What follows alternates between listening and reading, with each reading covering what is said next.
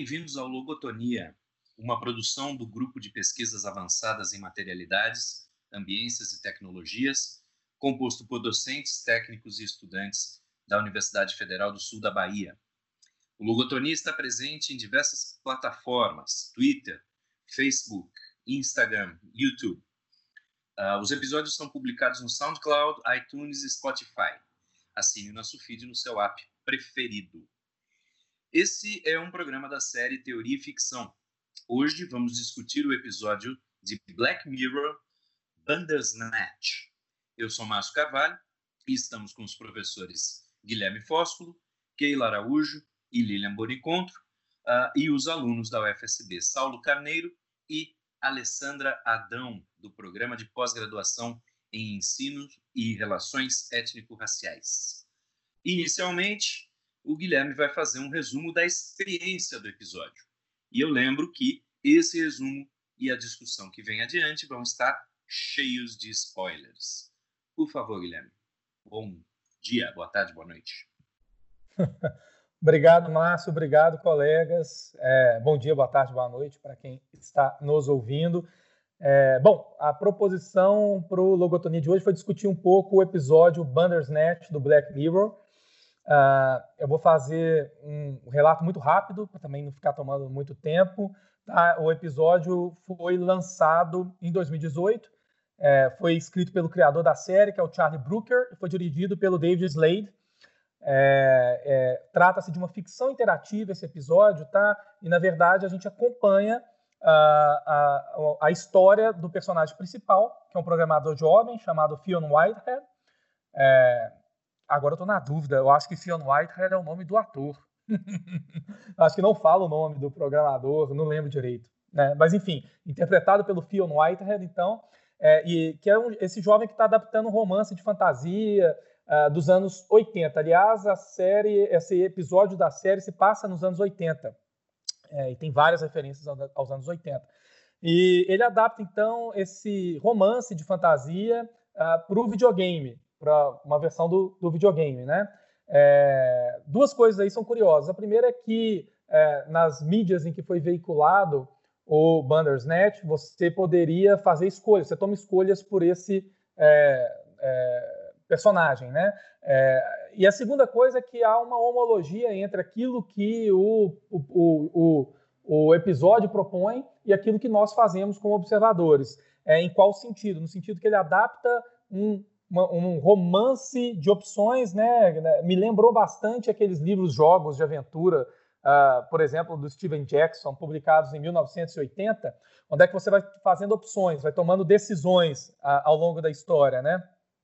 É, ah, o nome do programador, Márcio me lembrou no chat, aqui é, Ste é Stephen Butler, é, bem lembrado. Então, o nome do ator é o, é o Fionn Whitehead. É, então, é, você toma escolhas nesses livros jogos, tá? Esse, esse jovem tenta adaptar isso para o videogame, enquanto nós, como observadores, tentamos também, ou tomamos também é, opções, fazemos opções de, de, narrativas enquanto assistimos ao programa. São vários finais né, é, distintos, não sei se há um final oficial, uma discussão que está em aberto, mas são várias opções e caminhos distintos a serem tomados. Mas uh, creio que o episódio vai provocar uma discussão hoje na gente, é, tanto em relação à experiência quanto em relação às, a, às influências é, intermediais, né? Como que cada uma dessas mídias acaba servindo né, de suporte ou de influência para uma outra mídia que culmina num, num episódio que é tão meta-episódio quanto este. Né? Então, passo a palavra, porque já falei demais, para os colegas comentarem. É, eu assisti o episódio né, é, há pouco tempo, né, essa semana, porque o, eu tinha, já tinha assistido alguns episódios da série, mas não esse o primeiro, né? Porque quando indicaram, me disseram que não tinha exatamente uma sequência, mas eu acho que faz toda a diferença assistir esse, esse primeiro episódio, né? E eu acho que é algo que são vários os temas ali que predominam, né? É, agora, a programação, né? A questão do programa, da criação do programa, quem controla o que, a interação com a máquina, de onde veio essa programação que ronda, né? É, E aí tem uma, uma, série de jogos ali de controle, né? Um controle de poderes numa instituição, né, dentro de uma empresa, ou um controle psicológico, familiar com a figura do pai, né, numa visão autoritária, um controle psíquico num jogo de culpas, né, entre tempos, passado, presente, futuro, que, que se que tem um intercâmbio, né, é, trazendo uma certa simultaneidade, o próprio jogo de, de flashbacks e retorno, o sono e o sonho, né, acaba também fazendo essa interligação. Então, a sensação de simultaneidade desses tempos, né, dessa temporalidade, é bastante presente e o tema flusseriano dos programas está ali latente, né? Eu identifiquei esse tema da programação do programa, tanto em relação à, à máquina, né? Então parece que a máquina, a tecnologia está sempre presente e temos ali uma figura de um, de um personagem que se sente perturbado justamente por se sentir inseguro diante das decisões, diante das consequências e retorno no tempo, arrependimentos, culpa, é, angústia em relação aos acontecimentos. E um personagem que não desliga, né? Até ali durante o sono, ele está pensando e desconfiando dessa programação. E a máquina sempre ali presente. E aquela visão, né, que, que, que retorna lá a década de 1980, é, com os computadores ali ainda é, num alcance bastante inicial nesse nível de virtualidade, é, mas que a máquina está sempre presente ali e dando sinais, né?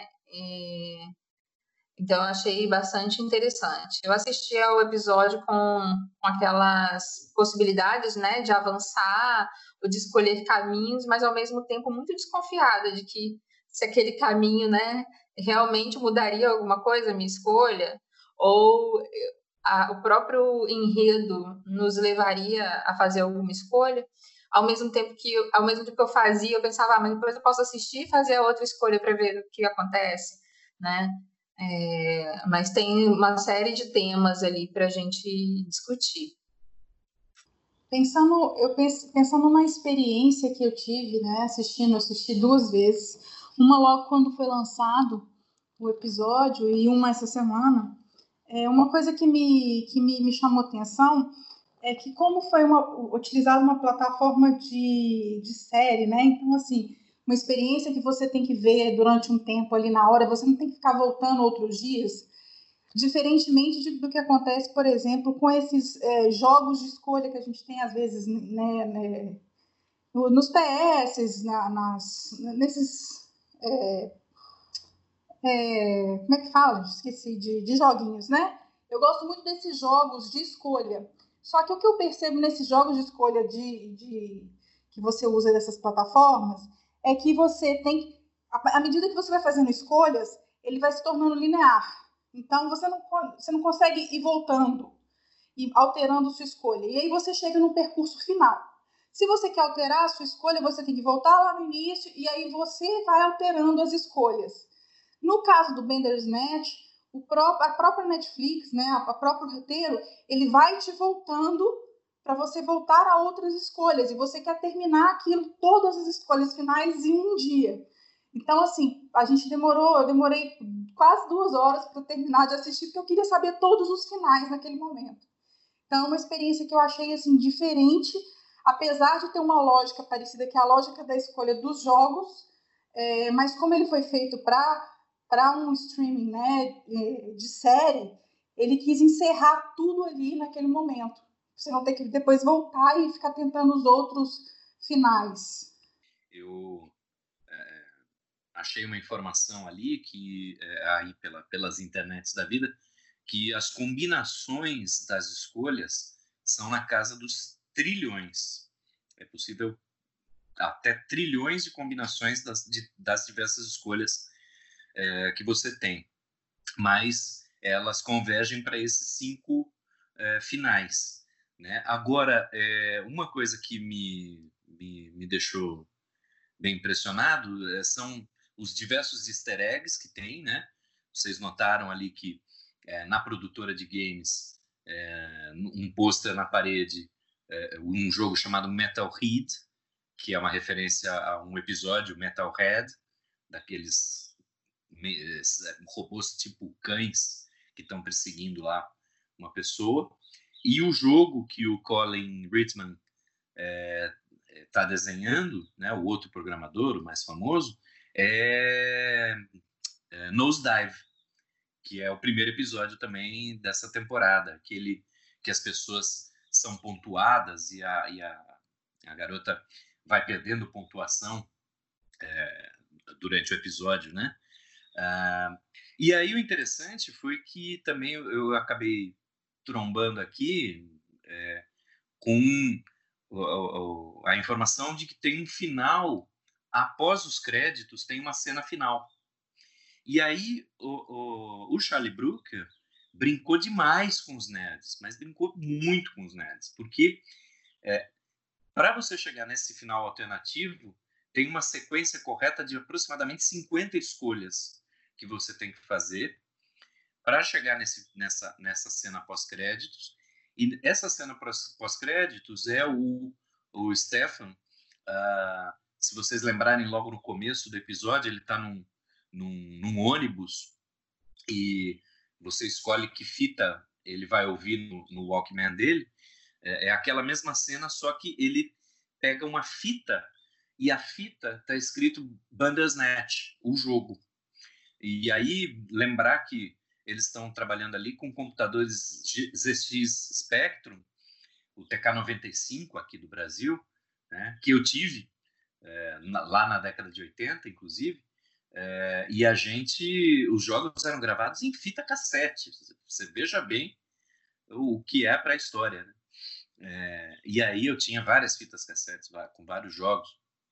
Ah, e aí ah, ele, ele coloca no, no fone ah, o jogo, a fita do jogo, e o que a gente ouve nessa cena extra é, é um, o, o som do carregamento do jogo, que era um som, para quem se lembrar aí do, do começo dos anos 2000, final dos 90, é um som parecido com aquele som é, de modem ligando à internet, só que um pouco mais lento, né? E aí os nerds, fãs uh, do Black Mirror, pegaram uh, esse som e colocaram em emuladores de ZX Spectrum. Uh, e esse som cria um, Q, um QR Code, um QR Code, que você colocando a sua câmera no QR Code, ele vai para a página da Tuckersoft. Eles criaram uma página para a empresa que faz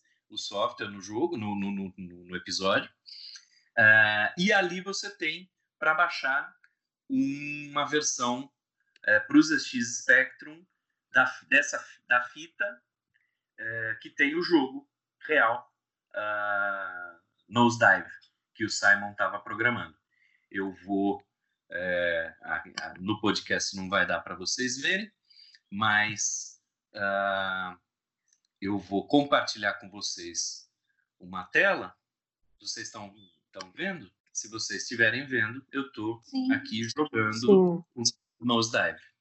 É, agora, eu, obviamente, um ano, um ano e pouco depois do lançamento, né, a gente não precisa mais um, fazer essas 50 escolhas para chegar até a, a página. Né? A página já está lá liberada. Eu passo o, o link para vocês depois aqui no chat. Tá bom? Só queria dar mais essa, mais essa informação. Esses episódios são cheios de, de easter eggs e esse aqui foi o extremo de jogar com, com, com a nerdice do povo. Uma coisa curiosa disso aí, eu fiquei pensando, é o seguinte: é, antes de eu chegar na coisa curiosa, tem um livro, aliás, fenomenal da Flora Susekind, que é o Cinematógrafo de Letras. E nesse livro a Flora ela antecipa um pouco, é, na verdade está mais ou menos na mesma época, né, o Friedrich Kittler num livro que chama Gramofone Film Typewriter, e que trata exatamente como que determinadas tecnologias, é, mídias passam a influenciar outras mídias. E no caso da, da Flora, ela está pensando na questão das tecnologias é, como o gramofone mesmo, o cinematógrafo, a câmera fotográfica, a máquina de escrever, etc. Como que essas tecnologias influenciam a escrita dos escritores pré-modernos, por assim dizer, é, brasileiros, né?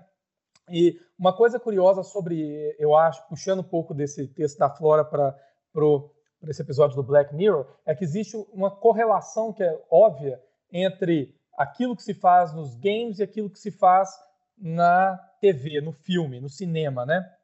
E é, o Márcio falando um pouco aí a, e, a, a, e puxando um pouco para outros comentários também, me parece que uma coisa que é muito comum dos games é essa é provocar em alguns jogadores, eu sou assim, essa condição de você querer platinar o game ou querer completar todas as possibilidades possíveis de encerramento do game, inclusive os easter eggs, né?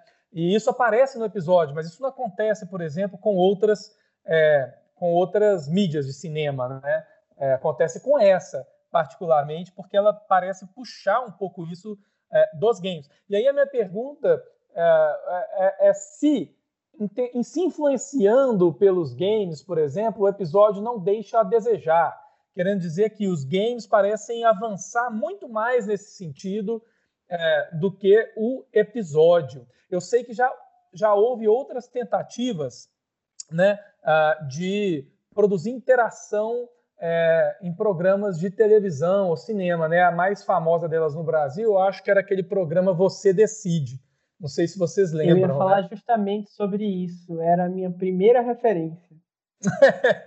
Mas assim, que para mim parece, parece emprestar determinada característica dos jogos, né? E que tudo bem, pelo episódio, pela experiência, parece que já emprestam dos livros jogos, na verdade, né? Então existe essa, essa correlação entre tecnologias que estão em diálogo constante, mas que parece que encontra um melhor meio para o seu desenvolvimento nos jogos, né? Nos videojogos, né? Então, eu não sei o que vocês pensam disso. É, é, é se vocês acham que é, o, os jogos avançam alguma coisa no sentido da tecnologia do cinema, da televisão, ou se na verdade não, se na verdade você tem, é, é, no final das contas, uma uma, uma coisa muito própria dos jogos e que parece que se deteriora quando emprestado em outras mídias, é, algo dessa ordem. Você falou no Você Decide, foi a primeira coisa que, que eu me lembrei, assim, pensando sobre, sobre o Bandersnet, né? É, porque foi a, a, primeira experiência que eu tive lá nos anos 90, começou em 92, se eu não me engano, terminou em 2000, 2003, e o Você Decide era uma coisa meio parecida, né? Você ligava e decidia qual ia ser o final da história. E era bem legal, porque ficava naquela expectativa do que, que ia acontecer. Mas não tinha toda essa complexificação né, do, do Bandersnatch, né? Não tinha esses múltiplos finais que, que, que a série apresenta. Outra coisa que eu pensei bastante foi com relação a, ao lance da realidade simulada a série traz um pouco disso, né? De o meu final foi nessa direção. Eu acabei tentando fazer com que o personagem se desse bem, com que ele conseguisse entregar o jogo, tentando fazer tudo certinho ali, ele não destruir o computador, não matar o pai, o Stefan. E meu objetivo era fazer com que ele conseguisse entregar o jogo para ver que, que desdobramento teria. E acabou que eu terminei numa luta de Kung Fu, meio que o Bill, e não foi bem o que eu esperava. E várias vezes o, o próprio roteiro fazia eu voltar, né? E aí eu acabei caindo num, num, dos finais em que ele começa a conversar com o espectador, que ele acha que ele está num, numa realidade simulada. E eu achei isso bem interessante, porque já tem teorias da própria filosofia eu fui pesquisar um pouco mais sobre isso, sobre realidade simulada, eu vi que tem um filósofo britânico chamado Nick Bostrom. Na verdade, ele é, ele é sueco, né? ele é professor em Cambridge, e ele tem uma teoria chamada teoria da hipótese da simulação. Ele acredita que a gente está tá vivendo num, numa, numa simulação que é controlada por outros programadores e a gente faz parte dessa programação. Então, eu não, não pude deixar de pensar nisso. Eu queria fazer, na verdade, um questionamento, ver se alguém, alguém pesquisou isso, assim, é, porque pensando no roteiro, né? É, porque se for, a gente for pensar friamente, a história mesmo, a história linear, se fosse contada, é uma história simples. mas ela tem tantos desdobramentos, então eu queria saber se alguém pesquisou assim, o tamanho que deve ter sido desse roteiro, com esses desdobramentos, porque para mim, assim, eu imagino que é um filme assim muito maior do que talvez um roteiro de filme por esses finais e etc. É, eu pesquisei e eu vi que, na verdade, é, tem cinco horas de filme no total. Parece que o roteiro é, é algo da ordem de seis vezes o tamanho de um, de um roteiro é, tradicional de, de Black Mirror. É, só para complementar essa informação, porque é interessante, eu não sei se, se é, quem já sabe, mas é, um roteiro padrão de cinema tem, em média, umas 120, 150 páginas, né? E o roteiro, por exemplo, do jogo Red Dead Redemption 2, é, ele, ele tem mais de duas mil páginas. É um jogo.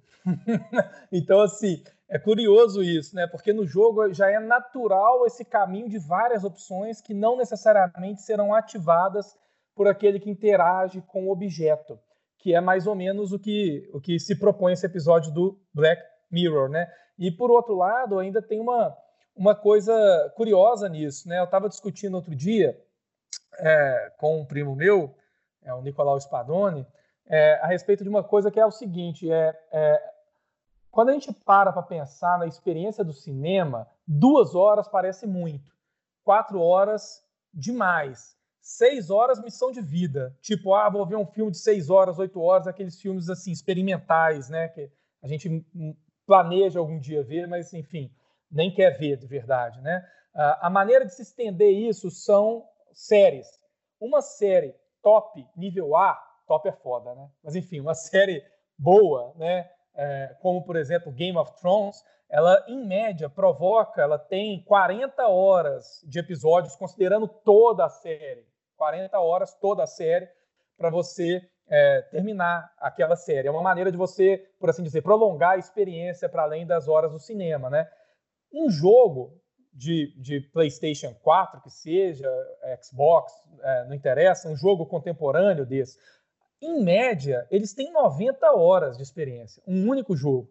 Um jogo que tem 30 horas de experiência provoca no jogador a sensação de que ele investiu mal o dinheiro dele. Esse jogo é muito curto. Então, pensando simplesmente na questão da experiência, é impressionante como nos jogos você consegue ter uma experiência muito mais imersiva, de muito mais tempo e que não parece uma experiência desgastante, como um filme de 6, 8 horas, por exemplo, poderia parecer, né? É, mas, é, na verdade, você tem. O que você tem também é, é uma divisão, né? O jogo você não fica essas horas todas é, ligado. Né? É, a série também não. Ela é episódica. Então você consegue dividir essa, é, essa quantidade de tempo. O filme, a gente tem a, a, a prática, o hábito de que o filme deve ser visto todo de uma vez numa sequência. Né?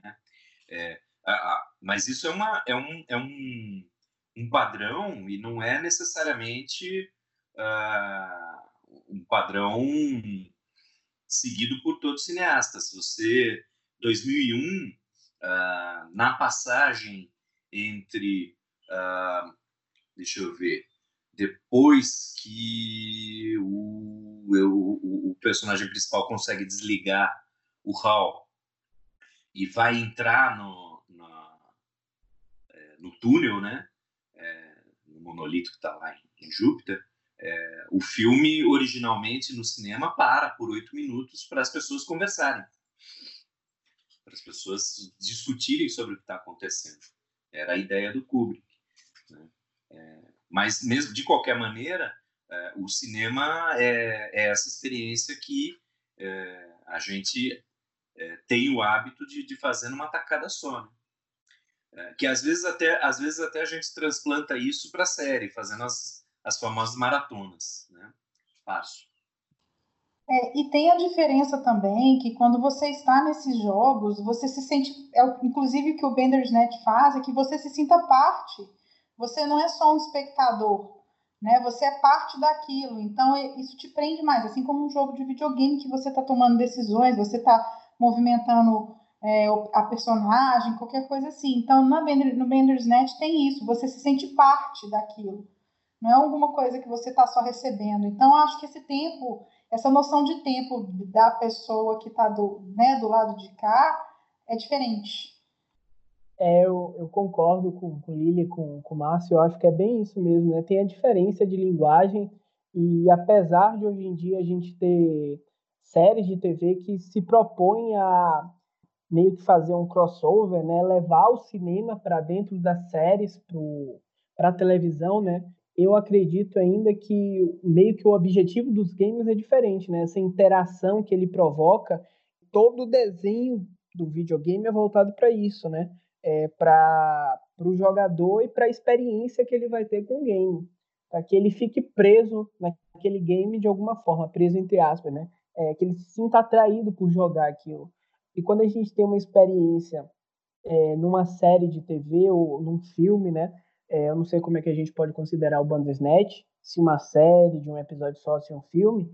É, eu acredito que é, você traz, sim, um pouco de, dessa interatividade que você busca com, com videogame, mas continua sendo uma série de TV, né? Com várias camadas dentro da, desse roteiro que foi construído justamente para isso.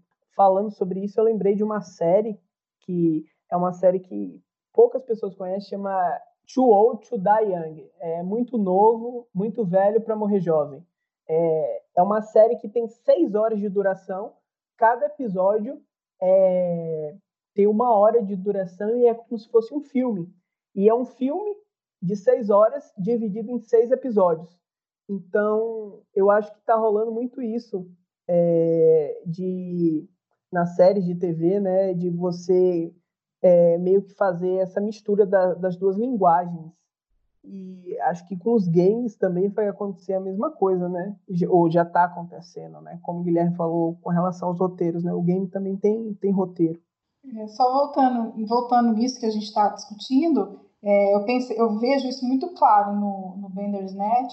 É, é diferente de você estar assistindo uma série, porque às vezes você começa a ter, por exemplo, você vai assistir à noite, você começa a ficar com sono, essa você fica o tempo todo ligado e você tem um tempo para fazer a decisão. Então, não sei se vocês chegaram, por exemplo, na hora que você tem que digitar o telefone lá da, da, da psicóloga. E aí, às vezes, você não lembra. E aí, ele dá um ok numa opção que não foi a que você queria. E aí, ele vai para um, um, um lado que não era o que você estava esperando, entendeu? Então, você fica o tempo inteiro ali ligado no, no episódio para poder, ah, não, agora vai aparecer alguma decisão, então eu não posso parar. Então, isso é, é, eu acho, acho muito legal, assim, você não, você não consegue desligar um minuto, prende muita atenção. É a história do, do, né, do videogame sendo transposto para para essa plataforma.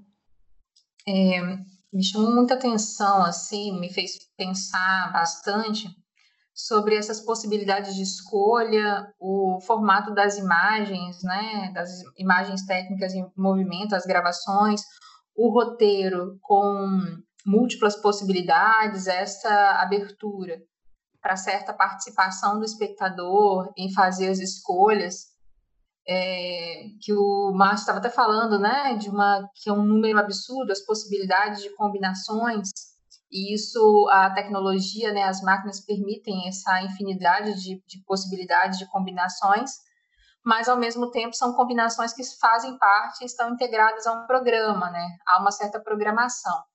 No livro Universo das Imagens é, imagens técnicas, um elogio à superficialidade, o Flusser fala do tatear, né, do programa e do movimento de tatear, que é realmente esse essa mobilização de teclas e possibilidades e tentativas, né? Então, é, esse episódio acho que, que põe em prática um pouco, né, a aplicação desse pensamento de tatear. E eu, eu percebo, assim, percebi algo, gostaria de saber o que vocês pensam, que a, o episódio ele brinca com isso também, né? Ao mesmo tempo que ele abre espaço, olha, vocês podem fazer escolhas, né? É, são infinitas, né? Para quem parou para contar, né? É um número bastante extenso de possibilidades, mas tudo dentro do limite do controle, né? E aí me chamou a atenção também aquela imagem que ele que vem, né? Olha, é, somos a Netflix. O que é isso, né? Estamos no controle, né? Temos o controle.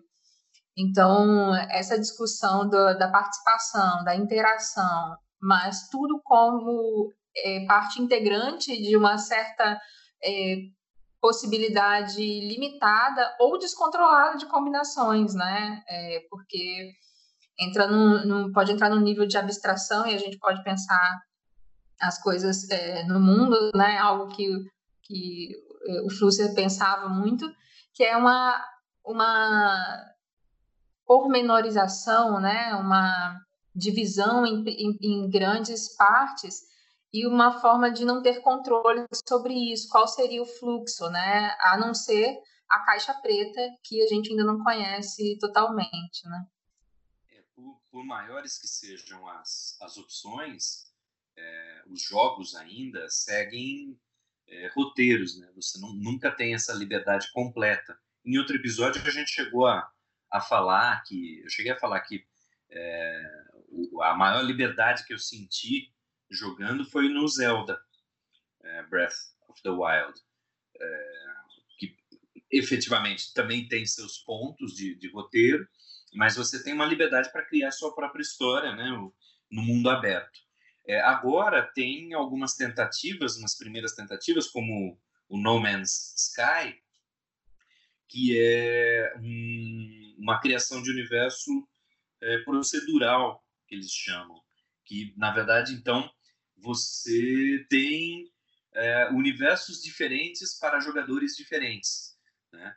Então não é, né, eles não estão necessariamente estão no mesmo universo, mas é, em planetas que são criados é, a partir de combinações também, mas é, que não são é, compartilhados a priori, né? Não é não é o mesmo cenário montado. Isso ainda está tateando. É, agora, uma coisa que eu achei que eu queria retomar é, do, que, do que Lilian e Saulo falaram, é, de, dessa coisa de prender o espectador, é, nesse caso específico do Bandersnatch, ah, tem mais uma camada porque você tá você está controlando a vida dele. Ele, ele percebe que alguém está controlando e efetivamente esse alguém é você. Então isso traz uma imersão muito maior. E uma coisa que eu notei, a, a, reassistindo agora, que foi bem interessante, e foi o seguinte: lá quando, ele sa... quando o episódio saiu, eu consegui chegar até alguns finais diferentes. Acho que cheguei a três finais diferentes. Não cheguei em todos. Uh, mas, agora, essa semana, eu fui reassistir e eu reassisti com a minha esposa. E falei para ela tomar as decisões. E logo de, de primeira, a gente chegou num final que eu não tinha chegado antes, que é um final em que é, ele, criança, é, consegue pegar o, o, coelho do cofre do pai, e no dia em que a mãe vai, vai sair e se atrasar, ele vai com ela. Então, em tese, a criança morre é, no, no, no acidente junto com a mãe, no acidente de trem, e aí a cena corta é, o Stefan tá na, na psiquiatra e morto na cadeira.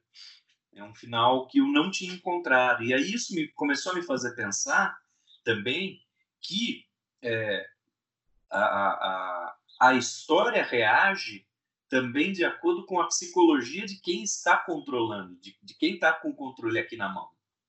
Né? Eu não cheguei nesse, nesse final. É, minha esposa chegou nesse final. É, e, além disso, aí vem uma outra camada, que é a camada da Netflix pegando dados gigantescos a respeito das preferências nossas. Quer dizer, é, tudo bem que a pessoa viu várias vezes e, portanto, é, mudou suas escolhas, mas eu imagino a riqueza do banco de dados, do Big Data, como se fala hoje, é, que a Netflix é, coletou com a primeira escolha de cada pessoa, a primeira corrida até o final de cada pessoa. Né? Isso eu fiquei lembrando daquelas daquelas é, reportagens sobre a Cambridge Analytica que com 10 curtidas no, no, Facebook ele consegue colocar um perfil psicológico seu e se eu não me engano com 300 curtidas do Facebook eles conseguem prever as suas ah, é, o seu perfil psicológico com mais é, precisão do que o seu uh, companheiro, marido, esposa. É, e eu fiquei pensando nisso, que é, dá para fazer perfis psicológicos, por, possivelmente dá para fazer perfis psicológicos detalhados com base nas escolhas que você fez, pelo menos ali na primeira corrida. E, e se você juntar todos esses perfis, é, o, o, o, banco de dados que a Netflix criou só com esse episódio é, é gigantesco, né? Lembrando das histórias que a gente é, sabe que, por exemplo, Stranger Things foi montado algoritmicamente para pegar especificamente elementos que são preferidos do público. Então, eu imagino que é, deve ter gente analisando ou usando esse, esses dados do Bandersnatch para tentar criar outras coisas. Com certeza eles fazem isso. É, pelo, pelo, pelo Bandersnatch a gente não consegue ver, mas esses joguinhos de decisão, né?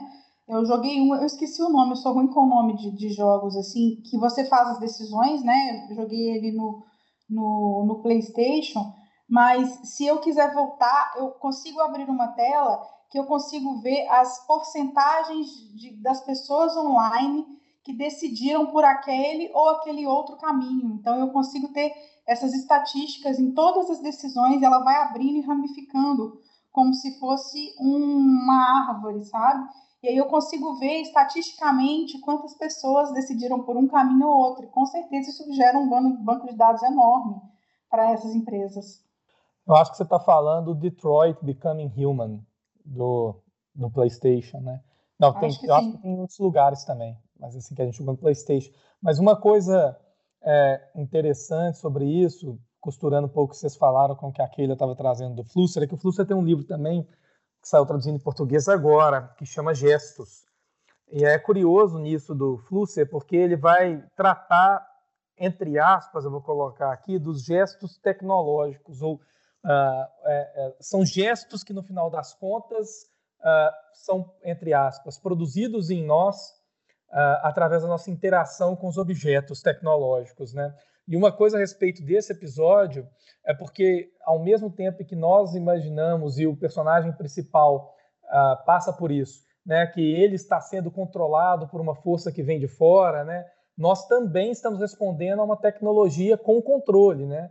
Você está meio que sendo obrigado, óbvio que não é obrigado no sentido né, da, da, coerção, mas você está sendo dobrado a se comportar de determinada maneira diante desse produto. E você faz as escolhas e tem um timing ali. Então, na verdade, você também está sendo é, é, sofrendo uma, uma, espécie de coerção, né, se comportando de determinada maneira em relação ao objeto que você interage ali, né? É, eu só queria retomar um ponto que o Saulo falou lá atrás sobre realidade simulada, que me lembrou muito o filme Matrix, né, que tem essa proposta não só de pensar o personagem, mas até que ponto o personagem é o jogo, ou está no jogo, ou é presença no jogo, ou ele é a máquina, né? Até que ponto ele faz essas trocas de também envolver quem está assistindo naquela proposta do filme Matrix, que eu acho que é, tem similaridades com o próprio episódio, entendeu? Lilian, primeiro, todos os jogos da Telltale é, fazem isso, esses jogos de point and click é, e que você tem escolhas para fazer. Né? Tem Walking Dead, tem Batman, uh, Wolf Among Us, vários, vários, vários jogos. Eles ah, Game of Thrones, eles mantêm o registro de, de, das escolhas que foram feitas por todos os usuários. É, tem um jogo ótimo também chamado Life Strange, é, que é um jogo de escolhas também, mas ele permite a, a... Já joguei, muito bom. Lindo, lindo, né? Lindo. A personagem principal tem o poder de voltar brevemente ao passado. Então você faz uma escolha, mas você vê o resultado e se você não gostar do resultado, você volta um pouquinho e faz outra escolha. Também fica tudo registrado. Ah, ah agora, a, a Alessandra, é, de 99 também, Matrix já é de 1999. É, de 99 também tem outro filme, o filme do Cronenberg, chamado Existence, que a gente já falou que ia falar aqui no, no Lugotonia e nunca, nunca é, criou coragem. Eu acho que é um bom momento é, porque é, ele trata de uma temática parecida com Matrix, só que com jogos. As pessoas entram no jogo. É, é, é, o jogo é ligado diretamente ao sistema nervoso das pessoas, então você se sente dentro daquele mundo no jogo. Só que o filme se complexifica porque dentro do jogo os personagens que você está interpretando compram jogos. Então você tem jogos dentro de jogos dentro de jogos. E é, é bem legal, é um filme bem legal, muito bom para a gente discutir também. Uma coisa que me intrigou também é a relação do roteiro, né? É, que a Lilian até fez alguns comentários e algumas provocações a respeito do roteiro.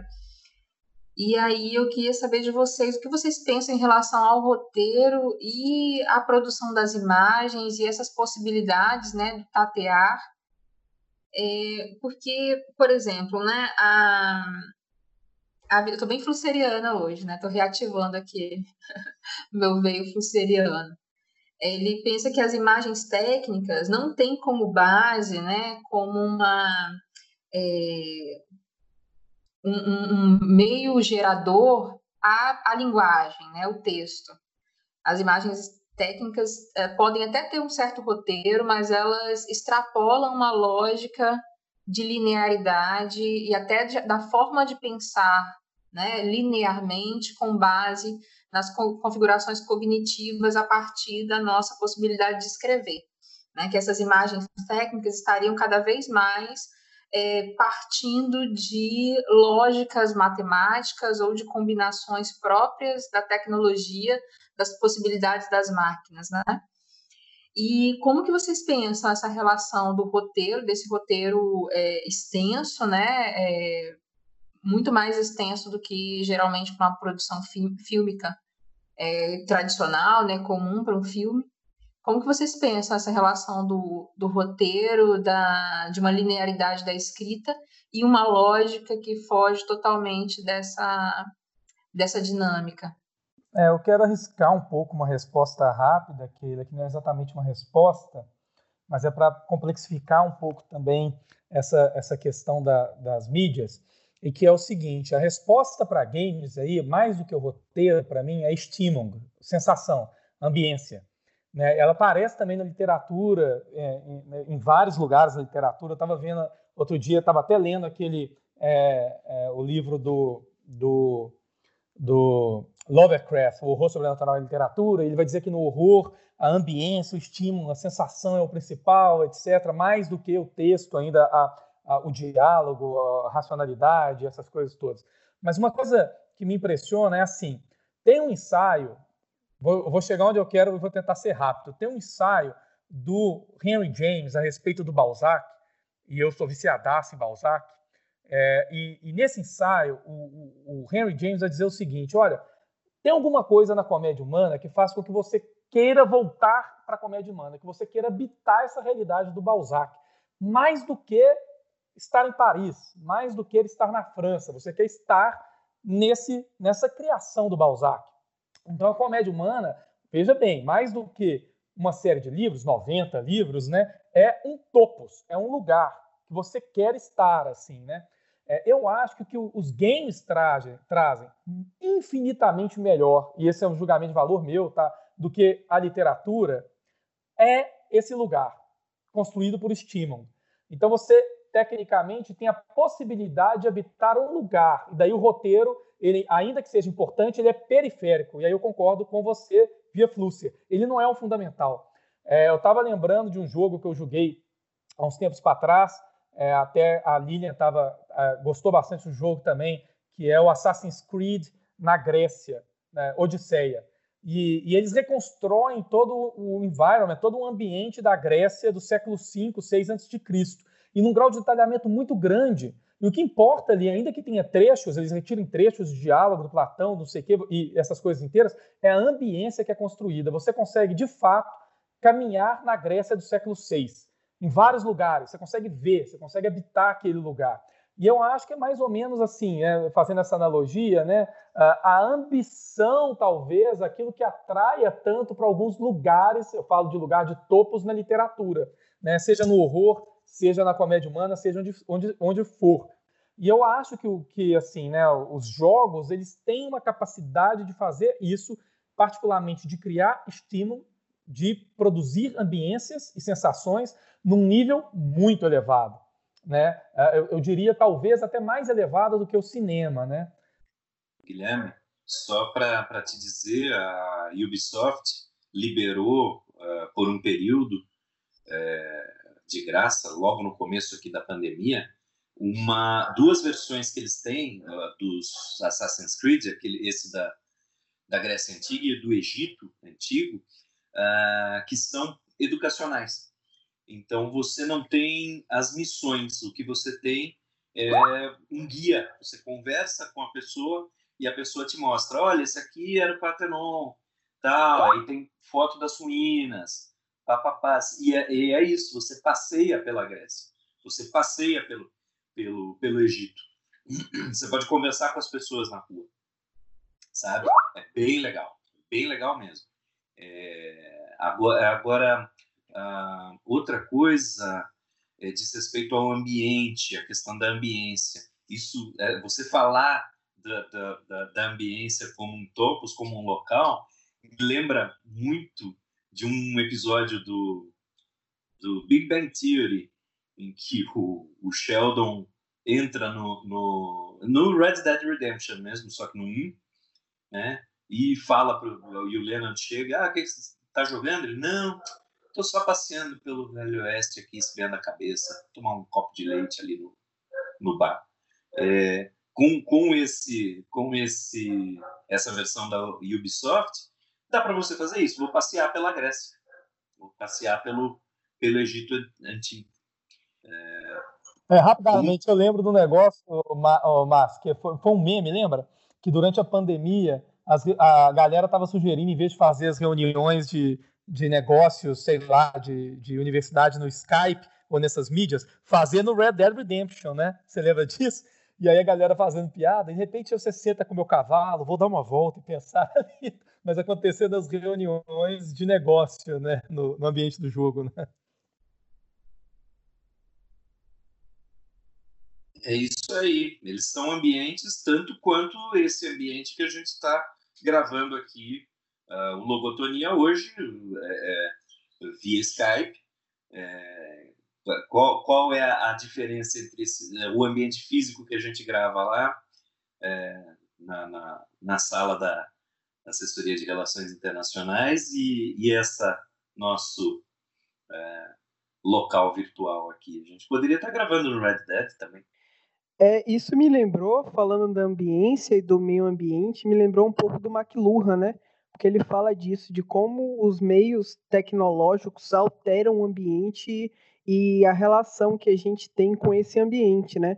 Ele fala disso, se eu não me engano, no, no livro dele é Understand Media. É, não é isso, Guilherme?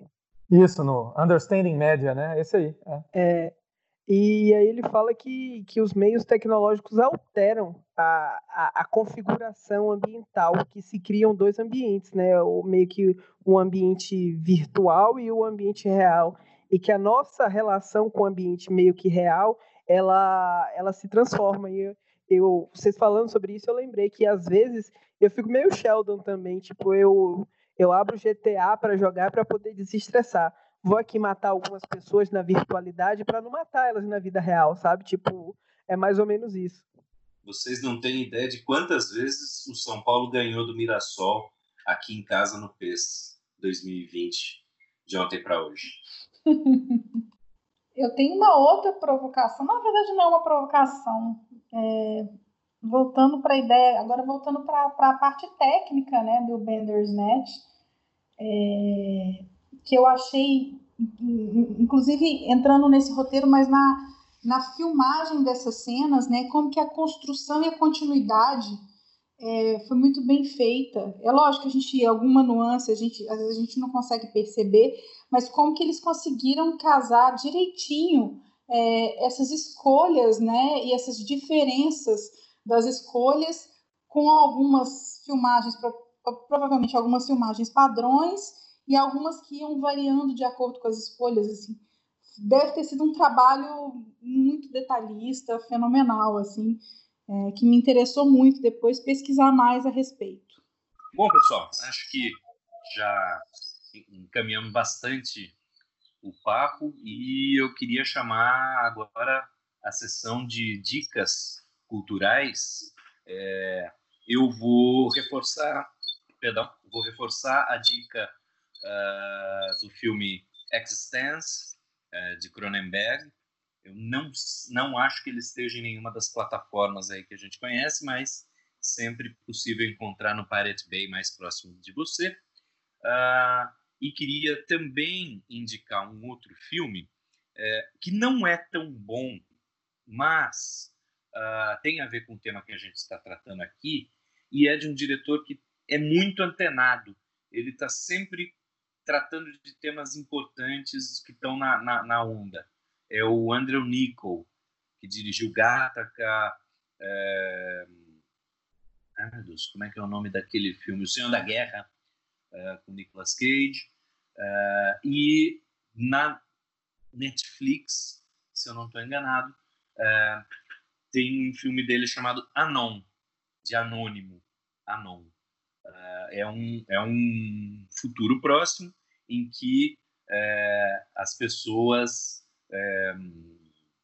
a gente tem gravações do que a gente viu com, com os nossos olhos. E aí a polícia, quando vai fazer suas investigações, pega essas gravações e sabe o que, pelo que a gente passou, né? E, e é como se tivesse uma, uma lente de contato que todo mundo usa, é, que identifica as pessoas na rua e cria uma realidade aumentada, como uh, o que, que Saulo comentou é, ali. Lembra, vocês lembram da tentativa do Google Glass, né? Essa daí é uma, uma versão mais radical em que dentro do seu olho você liga ou desliga uh, um cenário em cima da realidade que você está vendo.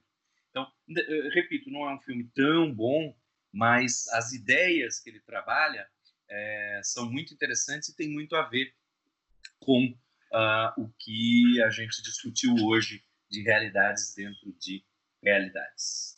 Passo. E tem, inclusive, o Márcio, um episódio de Black Mirror parecido com isso, né? Que, que é uma lente também. É um chip, eu acho, que eles implantam na cabeça Sim. e você grava tudo, né? Vou aproveitar que eu já estou com a boca aberta falando, vou, vou, dar minha dica.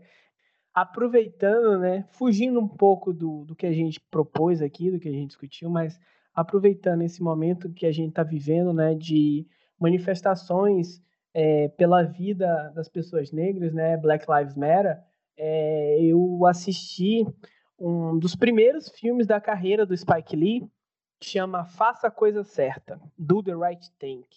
É, e meus amigos, minhas amigas, que filme sensacional!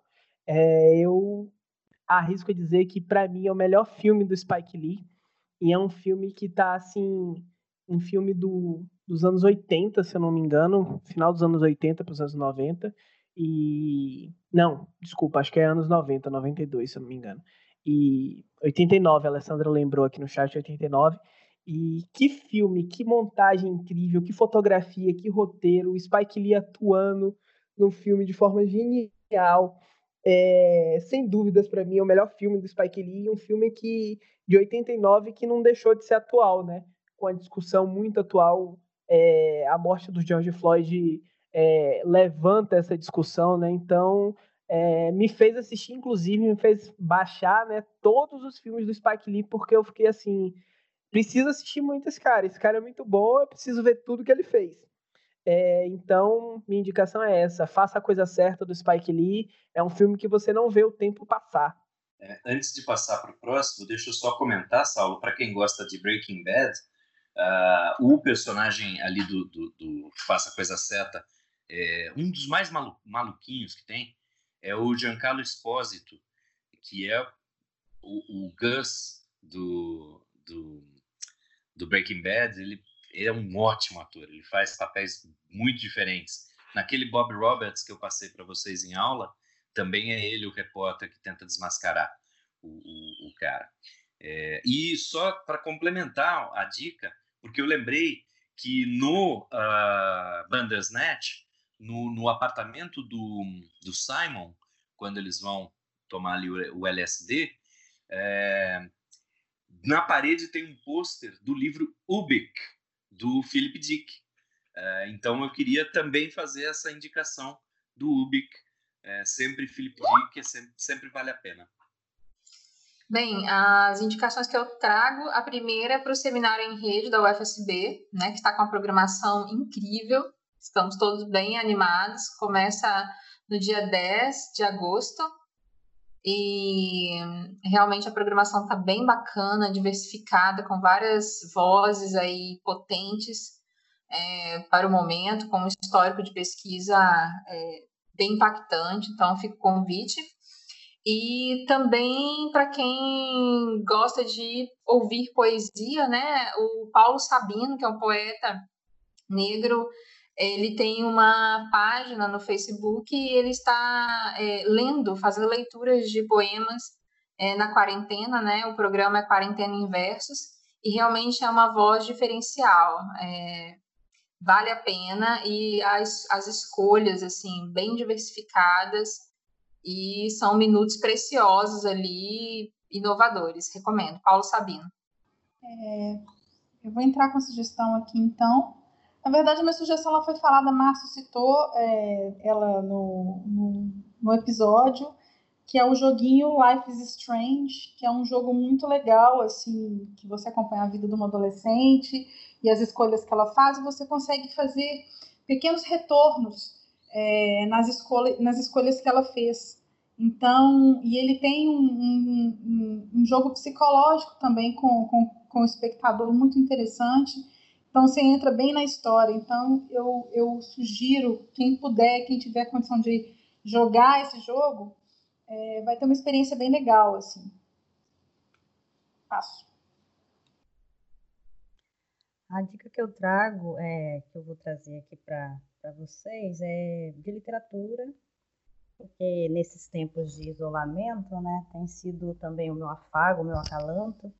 Então, a dica é de um projeto de extensão da Universidade Federal de Pernambuco, Literatura de Quinta, que eles trabalham a questão da leitura, da literatura, autoria e mediação cultural no espaço da internet. Então, eles têm um canal no YouTube, tá no Instagram e tudo mais. Então, a ideia deles é, além de fazer leituras de, de livros consagrados e autores consagrados, é dar visibilidade a autores anônimos Inclusive, em breve vai ter um vídeo meu lá recitando uma poesia minha, autoral. Então, eu indico, assim, né, para literatura como um afago, como um acalanto. É a minha dica. Passo. Bom, é, eu quero, na verdade, é, lembrei aqui qual que é o texto do, do Henry James. Eu não sei se eu falei William James ou Henry James, eu tenho essas coisas.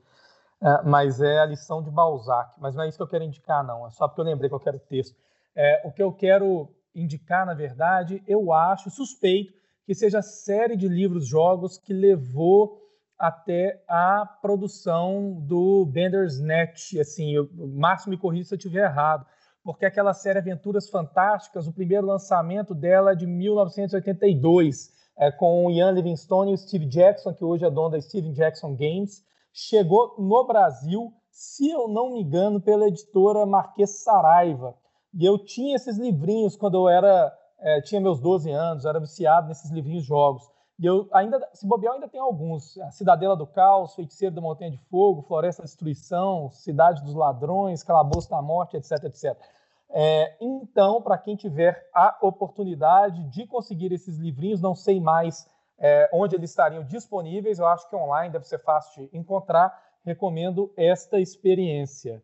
Muito bem, acho que então chegamos ao, ao fim de mais um episódio. Queria agradecer a todos que participaram aqui com a gente. A Alessandra, primeira vez, precisa perder a timidez, fala mais. Saulo, Lilian, é, Keila, Guilherme. É, muito obrigado e obrigado para você, a você que ouviu até agora também, teve a paciência de acompanhar a gente. É, daqui a 15 dias, mais um Logotonia. Até mais.